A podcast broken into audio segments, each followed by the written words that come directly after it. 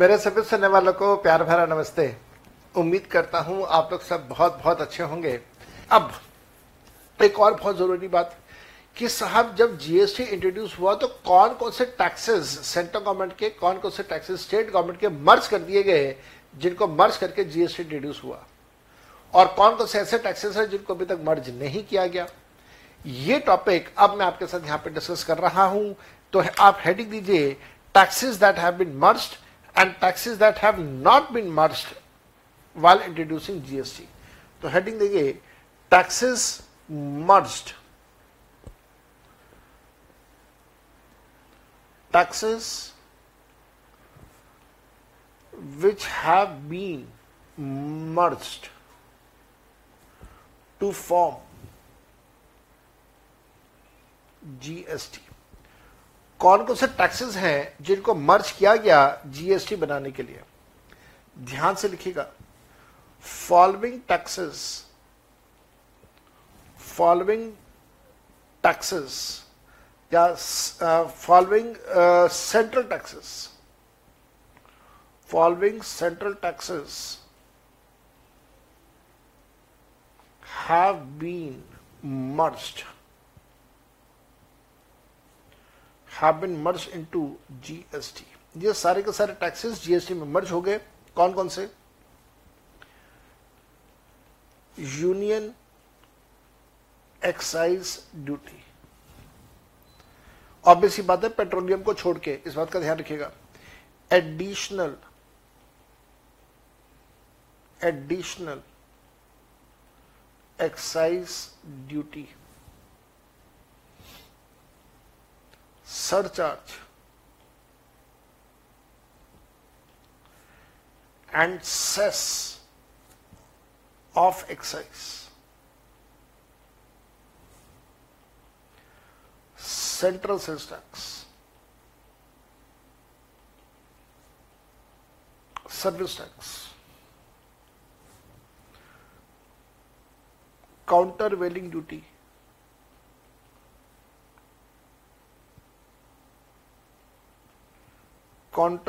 Countervailing duty of customs special additional duty of customs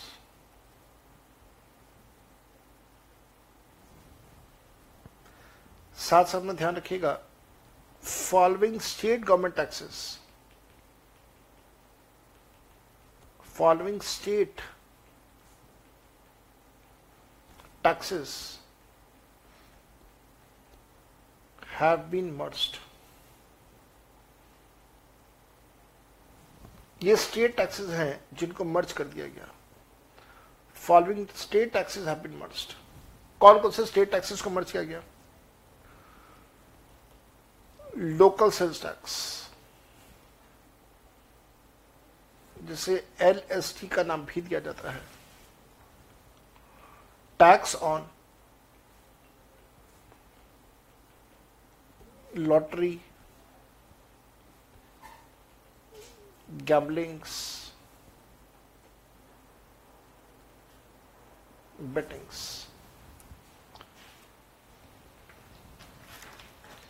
purchase tax, luxury tax, entertainment tax, purchase tax, luxury tax, entertainment tax,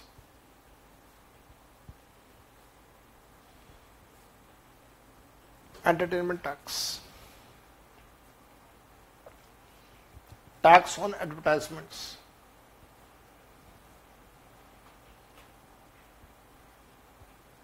tax on advertisements.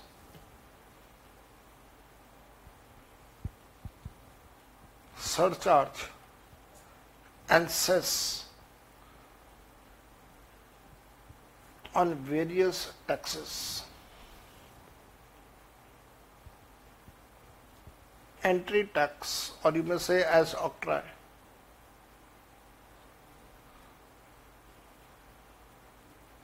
Octroi. जिसे चुंगी भी हम लोग कहते हैं।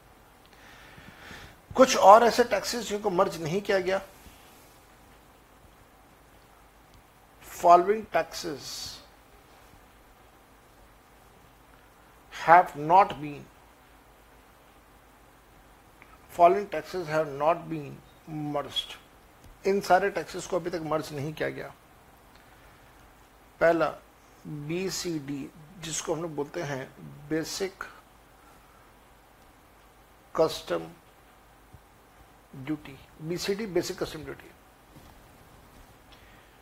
दूसरा A D D additional sorry not additional anti dumping duty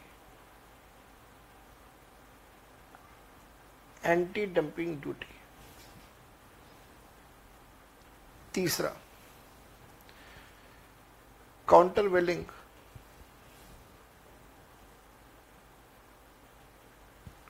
countervailing duty on subsidized articles.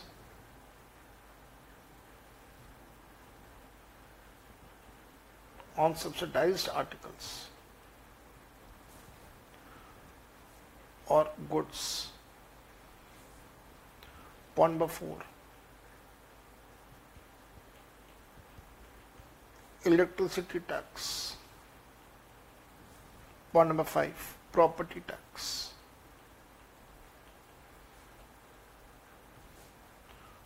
Point number six. Stamp duty.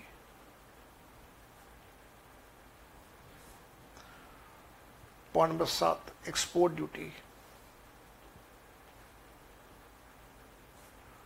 Point number eight. Road tax. Point number nine. Toll tax Point number 10. Taxes charged by local authority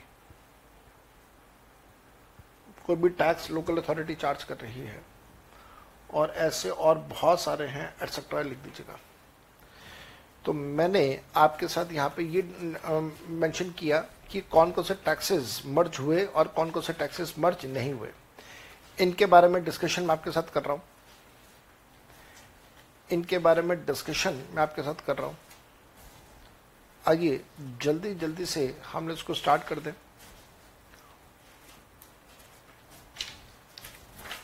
जल्दी जल्दी से हम इनको start कर दें। Letter start letter start letter start सुनने ध्यान से, बहुत बहुत ध्यान से सुनने देखिए, मैंने आपके साथ ये डिस्कस किया कि कौन कौन से टैक्सेस मर्ज हो गए और कौन कौन से टैक्सेस मर्ज नहीं हुए। सेंट्रल गवर्नमेंट के कौन कौन से टैक्सेस हैं जिनको मर्ज कर दिया गया, एक बना दिया गया और जीएसटी इंट्रोड्यूस किया गया। कौन कौन से टैक्सेस हैं? पहला यूनियन एक्साइज ड्यूटी आपको मैं बता चुका हूँ ऑलरेडी पहले की क्लासेस में कि एक्साइज ड्यूटी क्या होता है। एडिशनल एक्साइज ड्यूटी तो एक्साइज ड्यूटी के ऊपर अगर कोई एक्स्ट्रा एक्साइज ड्यूटी और लग रही है ड्यूटी के ऊपर ड्यूटी लग रही है, जिसकी वजह से कास्केटिंग इंपैक्ट हो रहा था, उसको भी अबॉलिश किया गया। सरचार्ज और सेस अगर एक्साइज ड्यूटी के ऊपर कोई सरचार्ज या सेस चार्ज हो रहा है, खत्म कर दिया गया। सेंट्रल सेल्स टैक्स को खत्म किया गया सर्विस टैक्स को खत्म किया गया।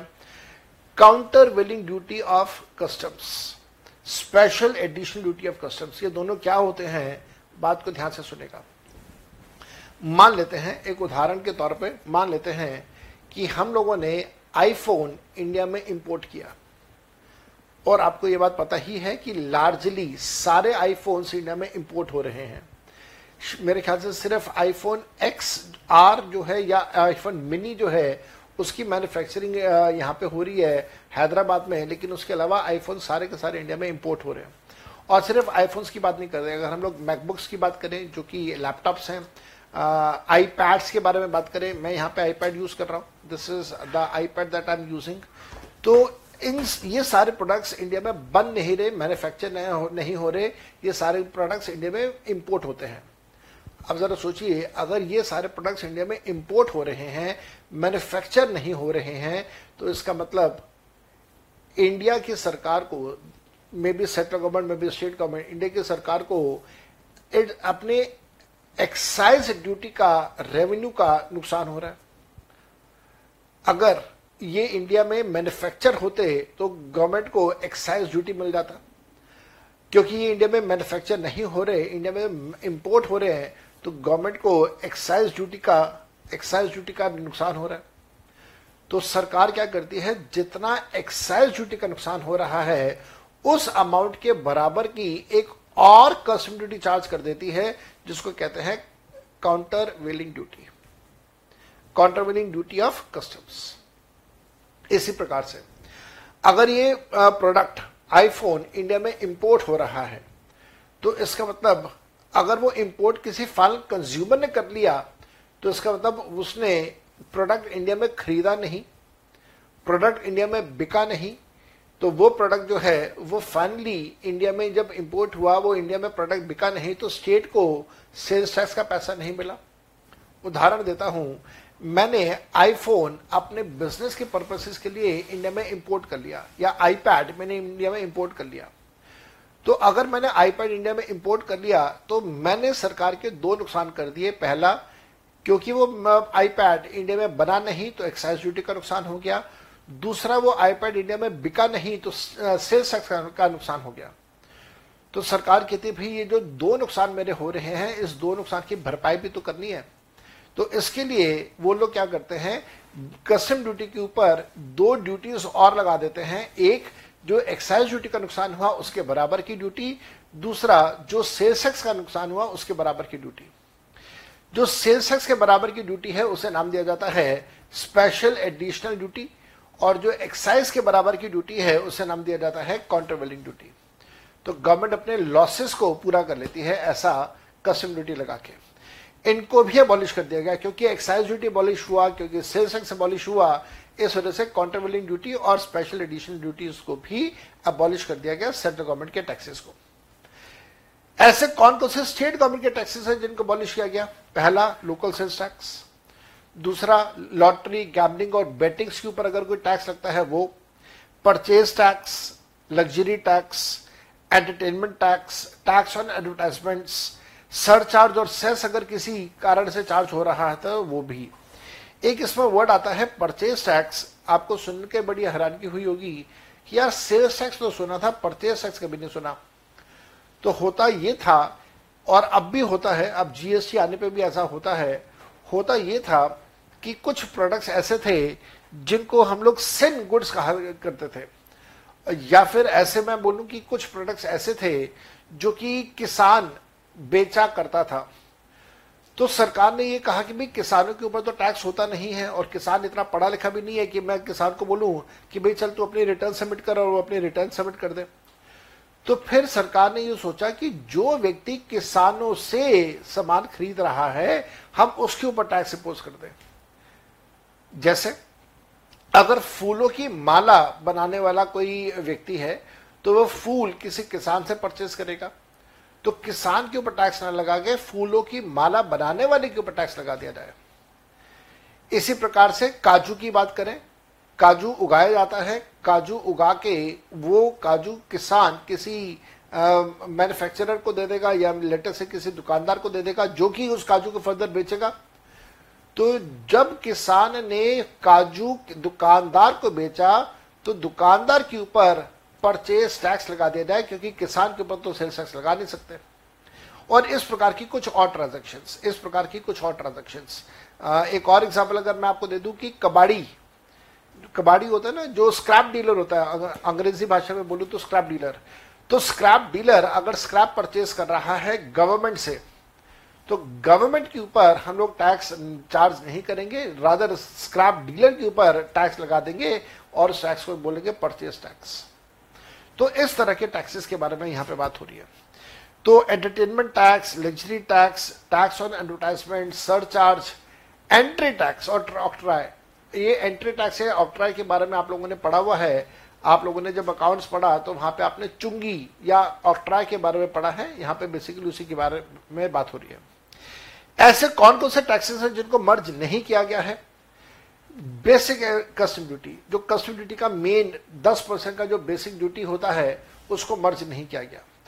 तो याद रखिएगा पहले बेसिक ड्यूटी चार्ज होता है गुड्स की वैल्यू के ऊपर उसके ऊपर फिर स्पेशल ड्यूटी चार्ज होती हैं एक्स्ट्रा ड्यूटीज़ और चार्ज होती हैं।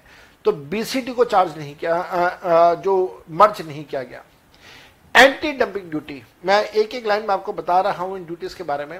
ये कस्टम की ड्यूटीज़ हैं। जब कभी भी हमारी भारत सरकार को लगता है कि कोई फॉरेन कंट्री बहुत लार्ज क्वांटिटी में गुड्स को इंडिया में भेज रहा है, जिसकी वजह से इंडिया की जो डोमेस्टिक मार्केट है, उसके ऊपर बहुत बुरा असर पड़ेगा तो फिर हमारी सरकार उस फॉरेन कंट्री के ऊपर एक एक्स्ट्रा टैक्स लगा देती है with an anti dumping duty उदाहरण के तौर पे, आज से दो साल पहले, चार साल पहले आपने देखा होगा कि दिवाली के टाइम में बहुत सारे बहुत सारे बहुत सारे क्रैकर्स चाइना से आते थे।